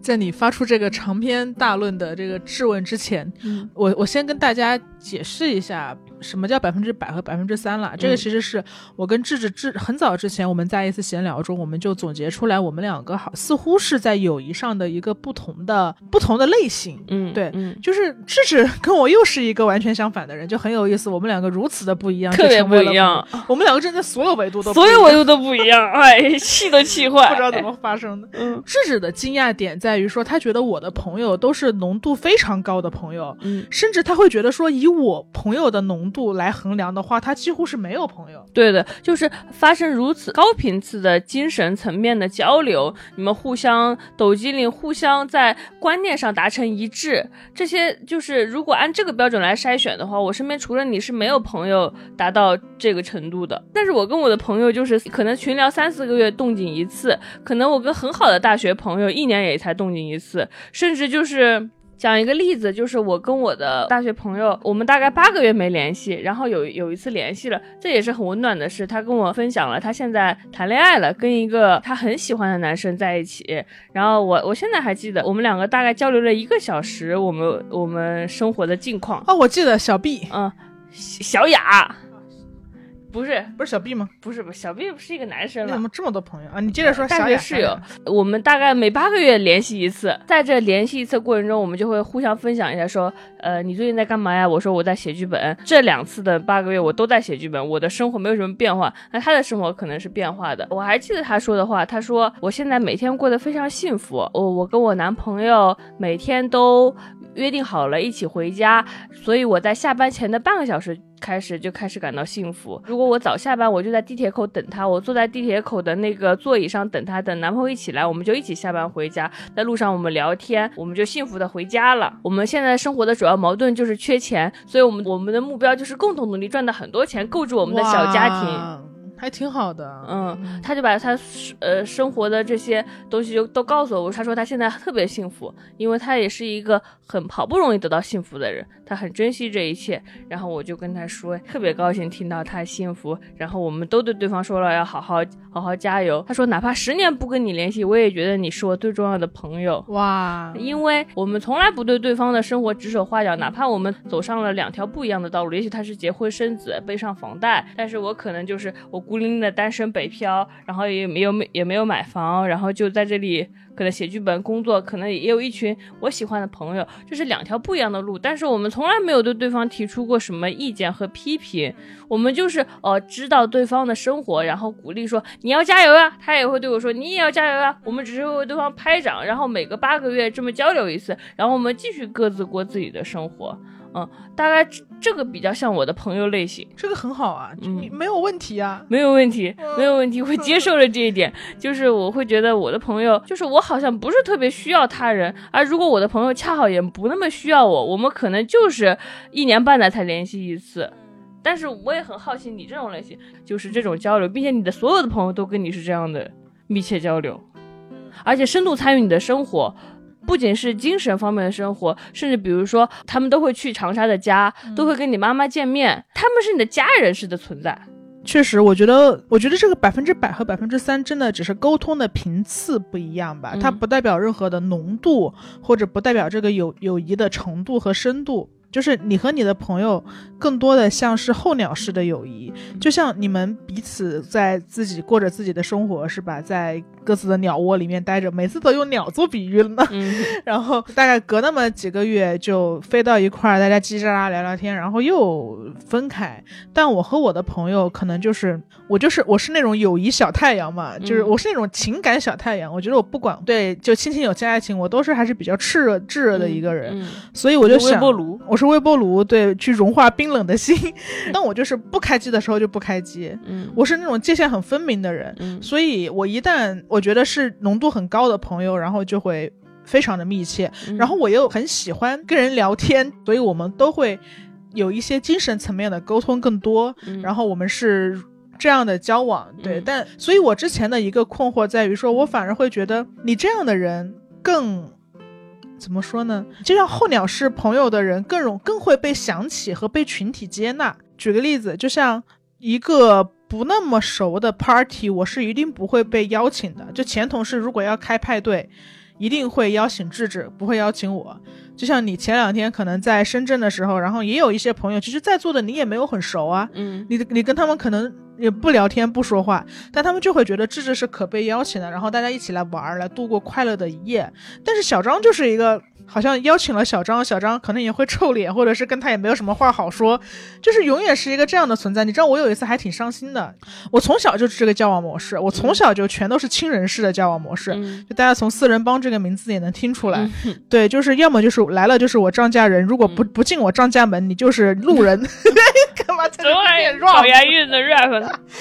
就是高中毕业的时候，有一次班上的其他同学来要去唱 K 嘛，嗯然后当时恰好四人帮里的其他三个人都有事儿没来，嗯嗯。所以我就一个人去了，然后我一个人去了之后，发现就是其他人跟我们相处的模式特别不一样，嗯就没有人来跟我聊这个 KTV 是什么样的，嗯或者一些一些很文字型的东西，嗯大家只是在唱歌、喝酒、聊天，嗯然后我就很不适应。嗯就真的不是说谁更高级啊，我当时其实还觉得非常孤单，因为没有人来跟我说话。嗯，我觉得坐在 KTV 里一个人待着没人理是最大的孤独。，对对对，我所以，我那天就真的就是一个人坐在那儿哭坐了一晚上。嗯然后完了之后，快结束的时候，当天那个局的组织者，一个男生，一个胖胖的男男生，然后他就过来坐在我旁边说对不起，嗯然后我说为什么要说对不起？然后他就说，也许你今天不该来，嗯。也许我今天不该邀请你，嗯。感觉没有人跟你说话，嗯，你知道直男就是说话很直，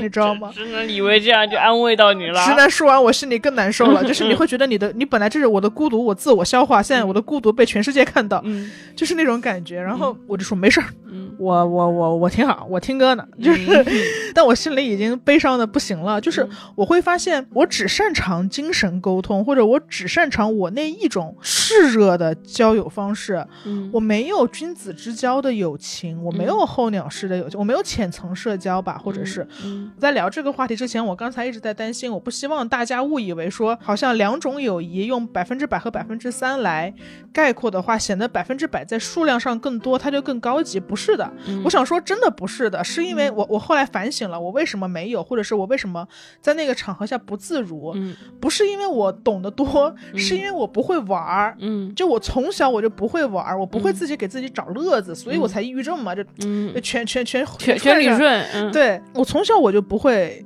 摇骰子，我也嗯不爱去。现在比如说流行的剧本杀、密室逃脱，然后流行的狼人杀，大家聚在一块儿玩桌游或者是唱 K，我通通不会，我啥也不会，并且你不感兴趣。并且我不感兴趣。嗯嗯，玩儿这件事儿，就包括像很多人聚在一起，他们会一起玩 Switch 嘛，就嗯一人一个一小手柄，四个嗯人凑一块儿一起嗯跳加跳跳舞什么的。嗯，我就记得在栋家玩过一次。啊，对对，在在嗯栋姐家玩过一次，就是我也不会，然后我好像也没有什么兴趣，然后我就很很单一的，就是跟人聊天，我就嗯。喜欢跟人聊王力宏，就是以及往以及一切，以及一切，嗯。就是对一切事物发表交换观点吧。嗯，我就觉得，就往好听了说，我有点像就是亚里士多德那个广场上的那个人，你知道吗？就逮着一个人，就给他把他的长袍拉住，说：“嗯你跟我说说今天这个事，你怎么看？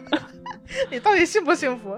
就对这种人就是两种人交往方式不一样，所以我后来发现，其实我不会玩儿，嗯嗯，我不会玩儿。所以像你刚刚其实 Q 到说，为什么最近就感觉我突然开始去大家家里做客了，是因为我有意识的在锻炼自己的这种，不要那么封闭，不要只接受单一形式的。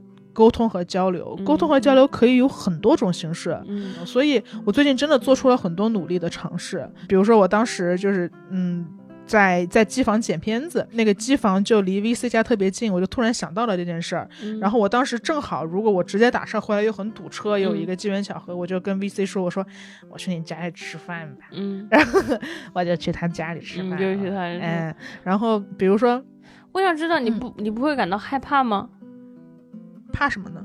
就是你突然对一个人说“我去你家吃饭吧”，你相信对方百分之百的接纳你，这个是因为之前确实约过，嗯，就是之前早就约过说要一起吃饭，然后 VC 嘛，毕竟也是有 photo 微博什么的一个、嗯这样的一个网友嘛。嗯对，但我我我见面之前还是会在网上先看一下对方的主页的，就是嗯 你起码不能，比如说厌女呀，搞一些特别价值观不一样的。虽然我我不只跟你聊价值观，但是基本的是要一致的吧？嗯我觉得，嗯。我明白，然后比如说我那天发了一个攀岩的动态，嗯然后就有就有说就是要不要一起攀岩，然后我想了一下，哎，为什么不能？就为什么不能？为什么我非要？因为我以前跟人约，我只约咖啡厅，嗯因为咖啡厅是一个聊天的地方，我们嗯就能交换思想，所以。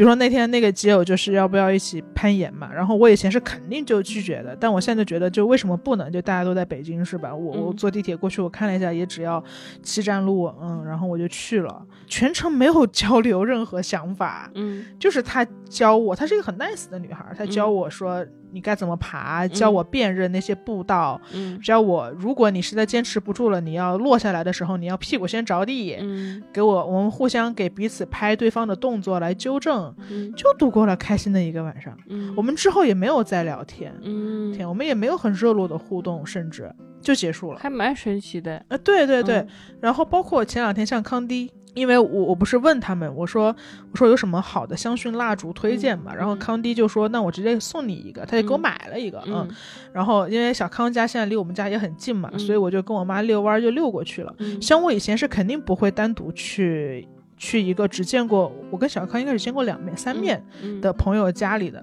嗯但我就去了，然后这我当然很贴心的带了伴手礼啊。嗯 长大了，我就对我就跟他交换了礼物，然后在嗯他家聊了一会儿。现在我们我跟芝芝的桌面上点着的就是小康送的蜡烛，嗯，然后还有很多个这样的时刻，就是同事也是啊。我周四还有一个同事，他突然就送了我一个花洒过滤器，嗯就只要你用上它，你就置身于普罗旺斯的薰衣草香。然后他周四就要来我家给我给我妈做钵钵鸡，这都怎么怎么会这样啊？我想不明白这些。你也可以来吃。我觉得这就是泛泛之交的意义。对对对，泛泛之交就是那些你生活中你不会把它定义成深度参与你的整个人生的人，它是一次轻巧的约会，对，嗯，但是它也很重要。我们认识的非常多跟我们志同道合的人，我们可能价值观一致，理念也一致，但是那些可能跟我们完全不一样的人，他们有很多新奇的东西。是他们能教会给我的，比如说我可能就是一个不会攀岩的人，但那个人会，或者说我可能是一个不懂时尚的人，我我可能是一个只会买电水壶的人，但那个时尚的人他知道怎么买即热电水壶，然后就能三秒钟一开就有热水，他他能知道很多新奇的东西。你跟他接触的话，你就也能认识到这些新奇的东西，你就能尝试很多新奇的事物，同时你不用为你的泛泛之交付出非常多。心力和努力，因为对方也不会为你付出心力和努力，你们是一次清浅的交往，但同样让人愉快。因为这样的关系中是不不含征服欲的。嗯我不会觉得说我非得征服你，你得把我当好朋友，然后嗯对方也对你无所欲求，嗯就玩儿玩伴嗯，玩伴。玩伴，嗯，我觉得可能需要重新发展出这种玩伴，而且是线下的。嗯对，我觉得我之前可能一是依赖精神交流、文字交流，二是依赖线上吧。然后这我最近做的这些努力，是我努力的浅层化，或者是努力的线线下。嗯浅层也不一定永远是浅层，你也有可能哪一次就变成深层了呢？但是我们不对对，嗯但我们不对这个深层抱有任何期待和嗯所求。对我们建立浅层的时候，并不指望它成为一次深层，就指嗯望它是一次愉快的浅层。对对对对对。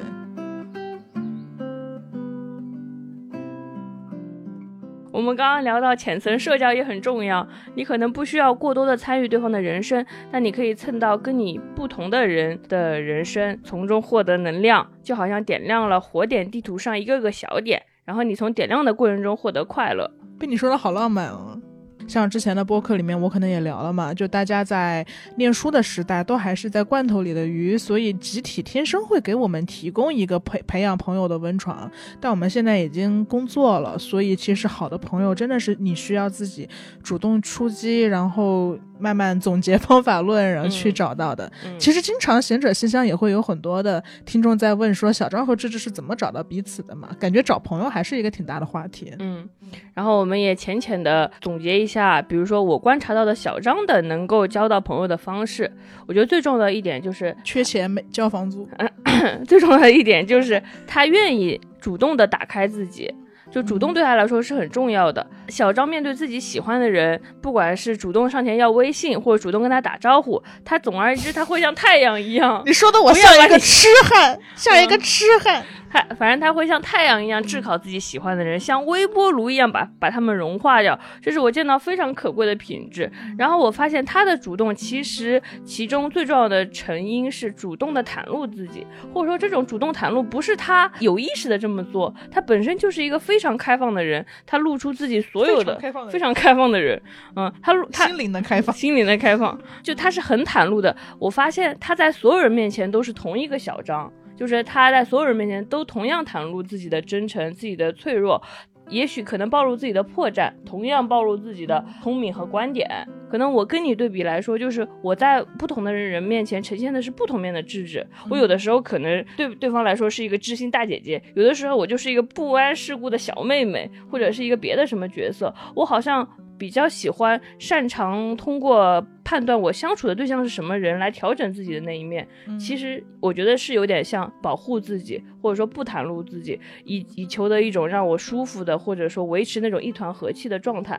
然后这个导致没有能像你一样能交到很多挚友，因为你就是如此裸露的打开你自己，所以别人非常知道你是谁，于是被你吸引过来。对但是他的问题就在于说，可能从质上来说，我可能更容易吸引跟我一样的人嘛，因为我我包裹的没有那么多。嗯但是从从量上来说，就是你你会有更多的浅层社交也好，然后百分之三的朋友也好，而且我觉得很重要的一点就是，我对于我喜欢的人，我我会百分之百的打开嘛。但是你会比我有素质一点，因为你不管你喜不喜欢，你都会跟人家就是维持一个一个一个互动嘛。像我可能就是对于我讨厌的人，我真的就是爱憎分分明。你刚刚说我像太阳一样去炙烤我喜欢的人，那我对我不喜欢的人，我就像冰冰一样冷漠。漠，对对，对所以在我这是很分明的，也也所以所以其实也不是说就是好像两种方式不特别特别特别高下，就制止好像你刚刚把你自己形容的像一个在扮演的人一样，我觉得也不是，就是每种交友的方式可能都有利弊，嗯就你可能比较难交到挚友，但是你比我有素质一点，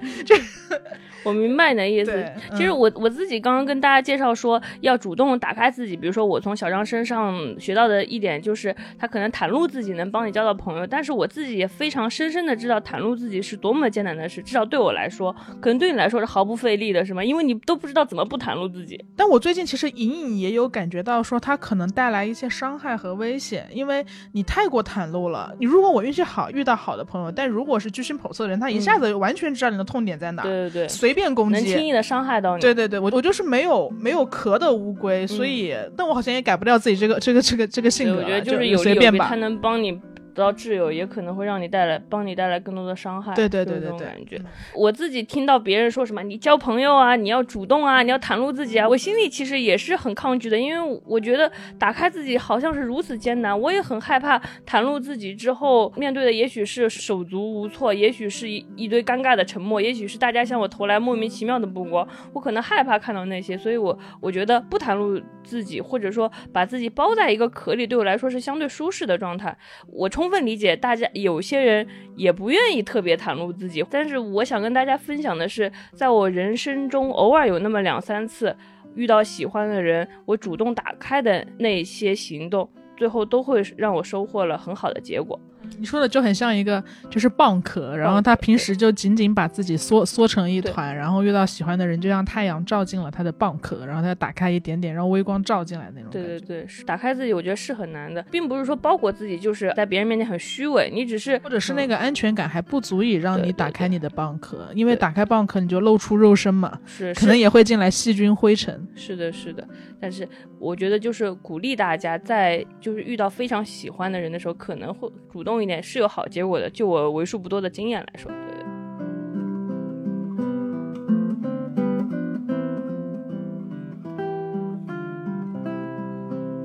实今天我们聊了两种不同的友谊模式嘛，百分之三的浅层社交的友谊模式，候鸟式的友谊，不常联系的友谊，和百分之百的经常热烈的进行大段的文字聊天和经常交流价值观和思想的两种友谊模式。然后其实我们想说的是，百分之三其实是一个比较完美的比例，然后它是一种刚刚好的距离，在很多事情上都是，比如什么呢？酒精度。下面我们就要好好聊一聊今天最好的朋友三得利旗下百分之三酒精度预调酒日本第一品牌和乐怡。我们最好的朋友，最好的朋友 最好的今天就是最好的朋友最好的朋友。我还挺想问一下智智，就是因为我们这一次是要聊酒嘛，然后你对酒是什么感觉？我挺喜欢喝酒的，是长大之后，因为很小的时候就被我爸爸带去参加各种酒局，然后那个时候我对酒的观感是不友好的。你坐在你小小的智智坐在酒桌上，你看到的都是一个更有权力的人或一个更有钱的人在劝酒，或者说它意味着一种权力和倾轧。嗯，它是一种。呃，用权力来给弱者施压的道具，对，是的。嗯但是长大之后，你就会很爱喝酒的，你不再参加那些互相倾轧的酒局。长大之后，你会独立选择朋友，跟朋友组局一起喝酒，嗯你们是平等的，并且你们互相有爱。然后你们会挑选一个很喜欢的时间，开一瓶喜欢的酒。那个时候，酒对我来说就是一个放松快乐的东西了。我觉得这个变迁也挺重要的，就是对小时候的我们来说，酒是一种压迫，但长大之后，酒是我可以自由去选择的一个快乐。嗯，我跟你就经常没事就去旁边的小酒吧来来两盅，对吧？嗯而且我酒量也还不错，基本上真的很好，真的很好。基本上没怎么醉过。我每次听到朋友说一起喝酒吧，我就特别高兴，因为我觉得一起喝酒吧的意思就是说咱没工作了，因为没有人会在工作紧张的时候说要喝酒。我觉得一起喝酒吧，对我来说，我想象中的画面就是悠闲的时光，一群人坐在一起漫无目的的聊天，接下来又跟朋友开启轻松的八卦了。嗯嗯因为我知道智智是一直很喜欢喝三三得利和乐怡的嘛，嗯就所以我们这次接到他的广告也欣喜若狂，你知道吗？就是我，我经常跟小小张想象未未来的家的样子，然后我就说那是一个小小的家，但是家里有几件东西是必备的。首先就是一个烘干机是必备的，然后我希望有一个大冰箱，冰箱打开来上面就是三得利乌龙茶，下面就是三得利的那种预调酒。之前我喜欢喝桃子酒，然后最近他们推出的是冰柠茶口味和混合水果味嘛，反正都很好喝。我要下面摆满一排，然后朋友来的时候就从大冰箱里随便取，再就着一点鸭肠鸭肝就聊天。我跟那些朋友可能就是就像我熟悉的友情一样，我们不会深度进入彼此的生活，我们可能聊一些脱离生活的梗，感到恰到好处的百分之三的亲密。就像何乐怡一调酒，拥有百分之三酒精度，不会让人酩酊大醉。你呢？你对酒的感觉是什么？我对酒的感觉，其实酒对我来说，因为你知道我酒量很差嘛，所以我它对我来说并不是一个就是让我买醉的一个一个东西，因为我不用买，我沾一点我就醉了。嗯，对你的酒量真的很差。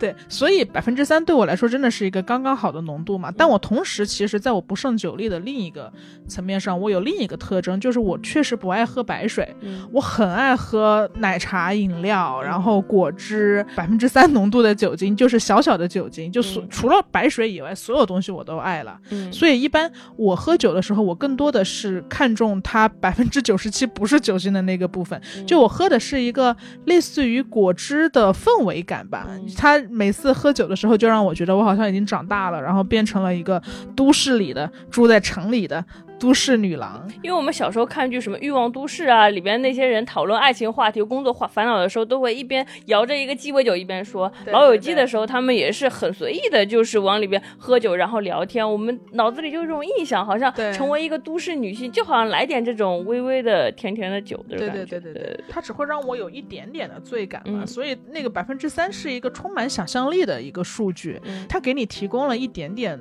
去放松的、去微微醉的一个豁免权，好像我喝了这个酒，我可以去做一些不一样的事情，但它又不至于让我不得体。你酒量再差的人，喝一杯百分之三的酒都不至于就是会昏、嗯昏厥。头疼。对 对对，之前的观念里面，除了把酒当成权利义务的工具之外，大家还会把酒当成另一个工具，就是借酒浇愁嘛。嗯这也是一个很常见的词语，好像我心情不好的时候我就去喝酒，嗯然后我今天失恋了，我去喝酒，就酒总是和负面情绪联系在一起，我要去嗯泄愤，或者是我特别不高兴，我来让自己舒服一点。但嗯对我来说，可能我更喜欢在快乐的时候喝酒，嗯或者我已经感觉到哦，今晚是美好的一夜，今天是周五，然后我可能要看电视了。点点酒，让让这个快乐的氛围更快乐一点。对对对，嗯酒对我来说不是一个借酒消愁的工具，它恰恰是一个锦上添花的东西嗯。当我喝酒的时候，不是因为我悲伤，而是因为我心情好。嗯，这也是很重要的。我也很希望大家不要在就是伤心难过的时候喝酒，因为那个时候你可能只只会收获更伤心、更难过，以及第二天早上的头疼。对对对我还是希望大家开开心心的时候来一杯开开心心的酒。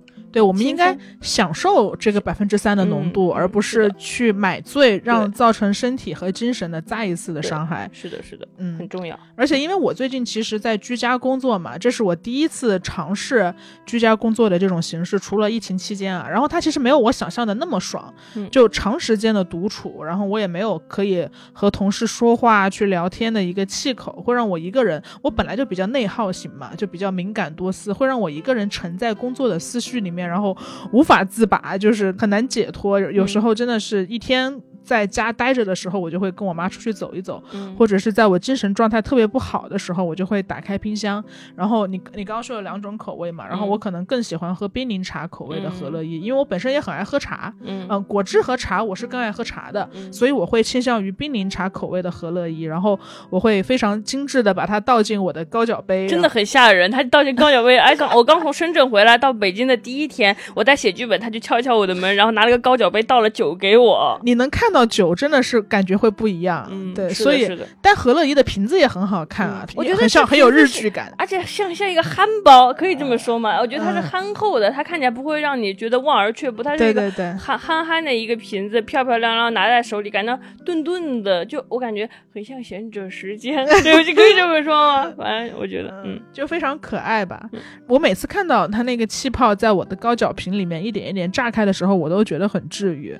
就所以我会在工作的时候喝一个百分之三浓度的和乐怡，然后我最近不是在用机械键盘嘛，嗯所以配上那个机械键盘的声音就声音就一整个就是酣畅淋漓，可以说。嗯而且最近不是家里有电视了嘛，我最近也在努力让自己培养看电视的习惯。当你没有拥有这个东西的时候，你是没有这个习惯的。所以我最近也在努力的，像我之前所说的，就是给自己找乐子啊，学会玩啊，然后学会开辟出一段不用来胡思乱想的时间，就是看电视。嗯然后我看电视的时候也会刻意的给自己买一些小零食，比如说我最近在吃一个湖南特产的一个鸭肉，嗯然后我会给自己用微波炉爆一些爆米花，然后我再配上一小杯和乐怡，就是带着综艺一起看嘛，享受只是非常简单的放松时光，就不要总是焦虑工作或者是嗯深陷在某一种思绪里面吧。嗯，嗯而且我真的很喜欢百分之三的这个浓度，就它给我的感觉像是我的生活仍然是我自己的，我的问题仍然是我自己来解决，我并不期待喝一晚上酒就能帮我解决什么实际的问题，